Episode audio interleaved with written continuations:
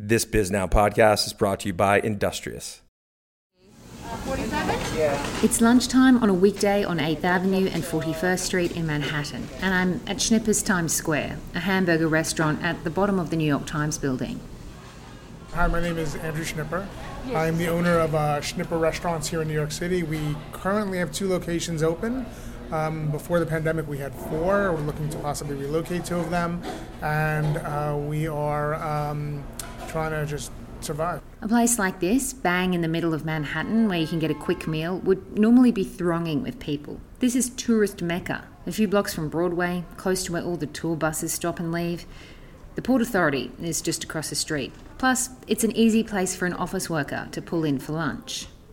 But the tourists aren't really here right now, and as we know, despite promises from landlords for new and improved buildings and thinly veiled threats from major employers, workers are just not back at their desks. And it's hitting businesses like Schnippers pretty hard.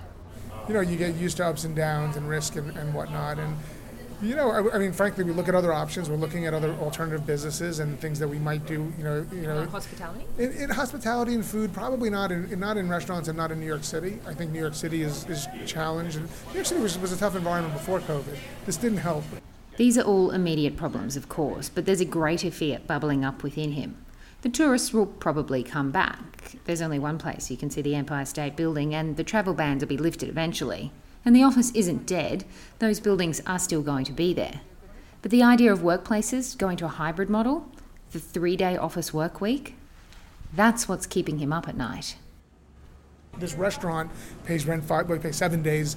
We have expenses, you know, every day of the week. We're built on five day week business. If you're telling me that only three fifths of our business will recover, that's a problem that's not you know that doesn't i mean yes it's great that people the offices will be full three out of five days better than zero out of five days but it's not it's not the solution we need we need we need more people than that or the business model is completely different i'm miriam hall bisnow's new york city reporter and i'm mike phillips bisnow's uk editor and this is office politics the battle for the future of work a bisnow podcast series presented by industrious in this fifth and final episode, we're looking at what the future of the office and the return to work means for cities, for the people who live in them, for the people who own buildings in them, and for businesses like Schnippers.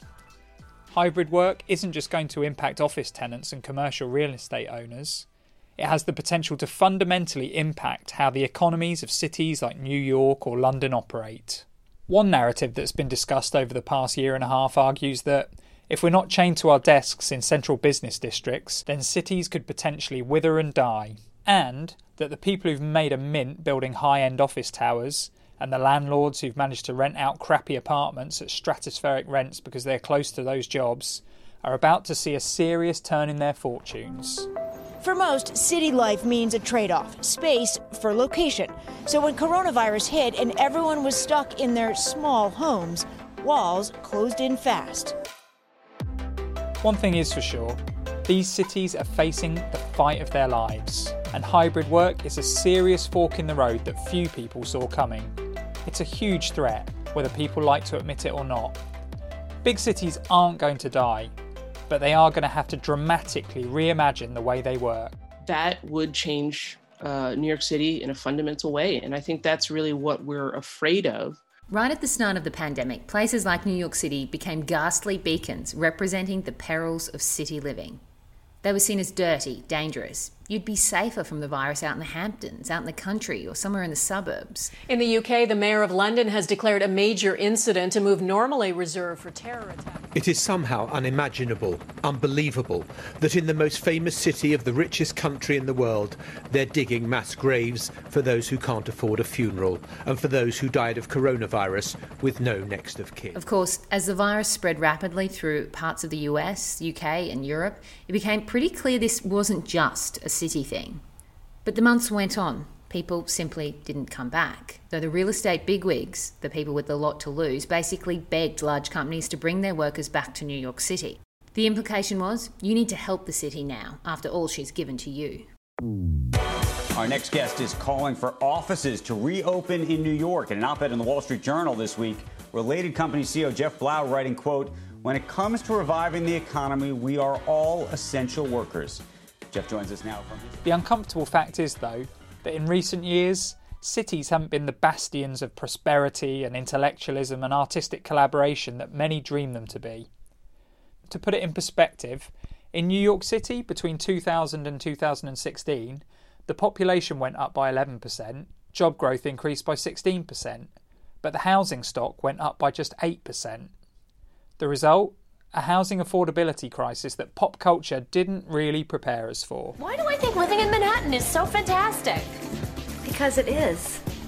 An MIT study from July last year, The Faltering Escalator of Urban Opportunity, found that cities are no longer the big drivers of economic mobility they once were. The middle class jobs are disappearing, leaving only high paying jobs in finance or tech or media, and low skilled, low paid jobs like cleaning, security, or food service. Cities are no longer a place where you can necessarily work your way up from the bottom because it's simply too expensive to live there. My name is Joel Kotkin. I'm an author and a presidential fellow at uh, Chapman University in uh, California. What I find really obnoxious is this idea well, if you want to succeed in life, you have to live where I want you to live. And now people are saying, really? I, you know, if I want to be have a software career, do I have to live in San Francisco? Do I have to live in the Bay Area? I mean, I can't live in Boise, Idaho, or certainly Raleigh, Durham, or the suburbs of Austin there are more choices. What cities have to do is they have to say, look, everybody's got the, these different options. How do we make the urban option a attractive option? Kotkin has worked from home his whole life, so he's a fan. He lives in Orange County in California, having moved out of Los Angeles years ago. He thinks that cities have been able to rest on their laurels because all the jobs were there, and even if you didn't have one of those jobs, at least you're in close proximity to them if you're paying $5,000 a month to live in a Motel 6, you've got to believe you're in the center of the universe because what what other justification is there? It's, you know, it's like it's like somebody who buys a, a, a Jaguar that breaks down every 15 minutes, but you're going to say it's a great car because you spent all this money on it. I mean, so so the, the bottom line is that, you know, fundamentally the, the cities are going to have to reinvent themselves as a value proposition. And they've been told just because I'm a city, I'm going to do great. The, the denser I get, the, the taller the buildings, the more expensive the apartments, the better I'll be, and everybody will have to come here. And that's just not, it wasn't true in, in 2019, and it's sure the hell not true in 2021. Sure, young people are maybe always going to want to live in cities and drink until the early hours and live in overcrowded flat shares. All that matters to them is that they have somewhere soft to flop down at 3am. But now that employees have more leverage, cities' facades could begin to crumble. If I'm Jamie Dimon and I live in Manhattan, I have a luxury apartment. Working in Manhattan is wonderful. I can afford all the expensive restaurants. I I can I can hobnob with my my peers, such as they are. But for the poor schmuck who's riding the train from Ronkonkoma for an hour and 20 minutes, you know, and, and then taking the subway, it, it's not so glamorous. You got to go into your crappy little cubicle. You got to ride the subway. So I think you're seeing you'll see a transition. That transition is going to have some fairly big ramifications. Champions of the cities often point out that there is a new generation on their way, desperate to get to the bright lights they've always dreamed of. When New York City residential rents plunged last year, at one point Manhattan prices were down 25% on their pre pandemic levels. People pointed to a youth renaissance. One of them was Jonathan Miller, the CEO of appraisal firm Miller Samuel. I'm still uncomfortably optimistic about the future of New York. I think it becomes a little bit more eclectic mm. as opposed to be sort of luxury branded, you know, overkill.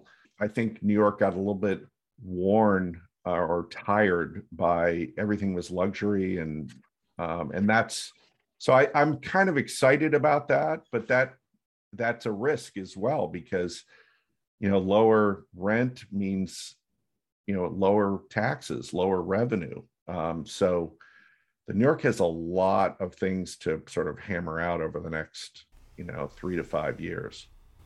A youth renaissance is all well and good, but the thing about the youth is they don't have much money, they don't pay much rent, and they don't pay much in the way of personal income taxes either.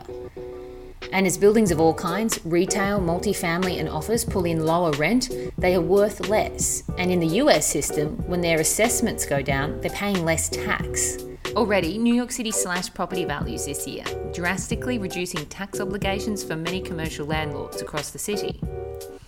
Market values for tax purposes for office properties in New York dropped 16%. That means property owners are handed far less tax than they normally would over to the city. And in many cases, the landlords have already vowed to fight the tax department, claiming their properties are worth even less than the assessors have claimed. Mo Davies, a professor at Rutgers University, predicted that CBD office rents in big US cities will drop and in the long term settle at about 20% below pre pandemic levels because of the decrease in demand from companies for the space. It's a very gloomy scenario. Fewer people paying less tax, meaning less money for services, meaning quality of life gets worse. That causes companies to start leaving because no one wants to be here, so the tax take continues to drop a spiraling set of circumstances. Here's Miller again. I think ultimately what happens is we have an office market that's going to realize a much lower rent level and and we're also going to see uh, a new sort of cohort of companies coming in that were priced out of say class a office space or you know that they can step it up a notch and i think it ends up really freezing out much new office development, you know, for this foreseeable future. But here's a counterpoint. While residential rents in New York City are still depressed, about 10% down from their pre pandemic levels compared to about 25% at the worst of the crisis, lease signings are at all time highs. There have been reports of bidding wars over rentals, which is pretty unheard of. That means people are coming to the city, likely spurred by cheaper housing deals and this is all happening without a widespread callback from big corporates. And Miller points out that all the talk of work from home versus in the office is always framed within the context of the suburbs versus the city. There are great swathes of people, he said, who'll elect to live in cities, places like Manhattan even, and keep the hybrid or work from home lifestyle. It's going to be a blending. Some are going to work five days a week at home, some are going to work five days in the office we're we're figuring that out right now. We don't really know, but we know there's no way that the status quo is returning. Uh, it's absolutely not, and that is a threat to commercial rents and and retail to a certain degree. Uh, retail is heavily predicated, I think, on corporate America calling their workers back and breathing oxygen into street level retail in central business districts. Um, but it's it's you know it's a it's going to be a very challenging time for landlords. One thing they in the US take heart from is the results of the recent census, which showed urban areas are growing at a healthy clip. New York City, having lost people for years, actually gained more than 600,000 residents in the decade from 2010. Michael White is a professor of population studies at Brown University. So I think we're seeing this continued redistribution of the of the population and while people were talking about movement out of or depopulation or slower growth rate in some of the big areas, particularly say New York as an example, we saw less of that than we anticipated.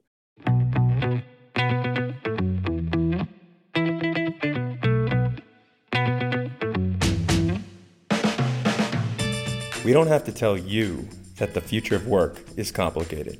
Get a partner who can make your team's return to the office simple with Industrious.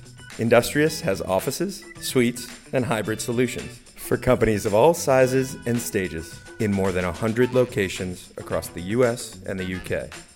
Go to industriousoffice.com to discover how Industrious can help bring your team into the future of work. Industrious at industriousoffice.com.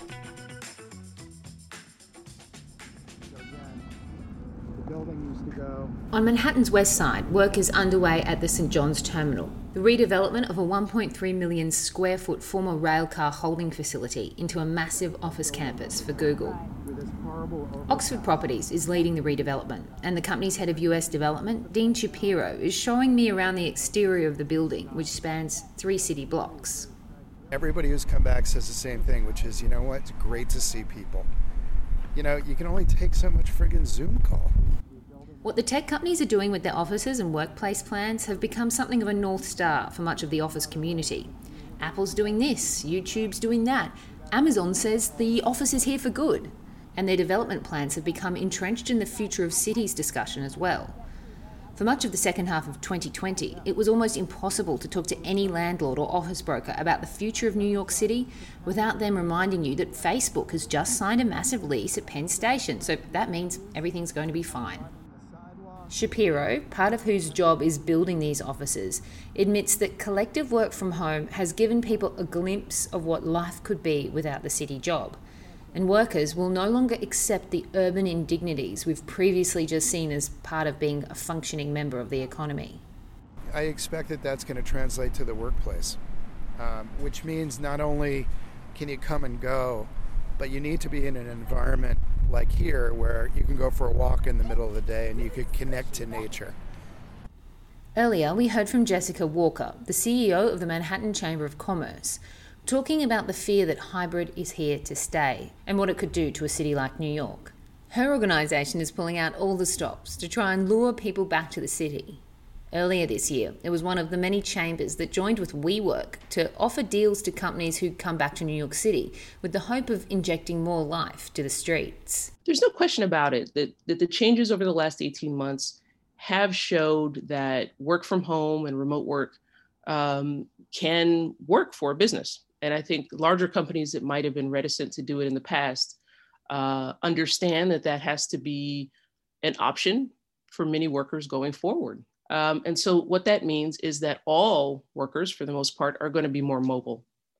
And the the implications of that for New York City is that we have to work even harder uh, to to have a strong competitive advantage about why you should be in New York City.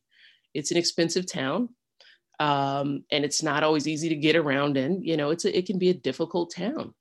Um, but we, you know, I think people who have lived here for many years strongly believe that there are a lot of assets and advantages. Um, but I think we just cannot rest on our laurels because the, the competition is fierce.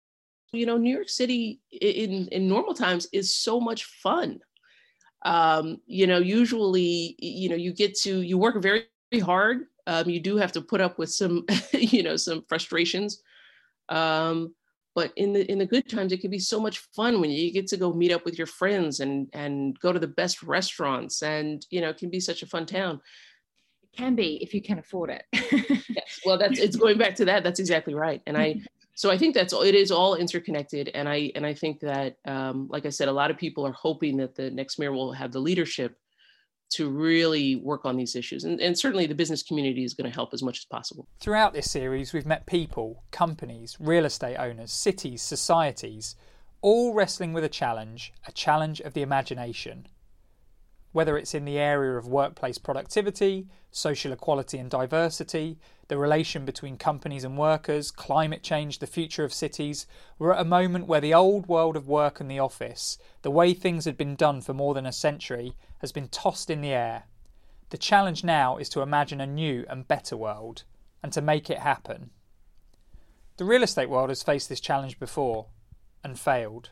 Many of us thought very little about what Apple was doing or what the iPhone was going to offer until Steve Jobs decided to sort of break the glass ceiling and come up with an incredible product. Mm. Um, we didn't even know what we wanted. That's Chris Canway, founder of Real Core Capital, an independent investment and corporate finance advisory firm based in London. He compares the current situation with offices to what retail has been through in the past 15 years or so. Retail real estate owners had plenty of warning about the potential impact of e commerce on their business, but could not or would not envisage a world where physical stores were anything other than central to the retail world and a highly profitable asset to own. So they got hit by a truck. There's the potential for the same to happen in offices. So office owners better start imagining what that new world might look like sooner rather than later. Obviously, I mean, that again needs to be put in context. But because people never dreamt and never thought that possible. And, and then it, it happened. Uh, the, the smartphones came and they've literally transformed our lives. Now, when we look at the retail sector, it was the same thing. I mean, there was lots of new activity going on. Uh, some people obviously had a great business idea, great business plans, and thought, let's build more of this uh, mm. uh, sort of facilities. Uh, but again, on the sidelines, as I, as I, as I said previously, uh, there was Amazon there if you look at, say, Asia and look at the Chinese businesses, there was probably Alibaba as well. No one really took note of what these companies were setting out to achieve and the amount of disruption that they were going to bring in, into the space. Uh, but that, and then fast forward to where we are today.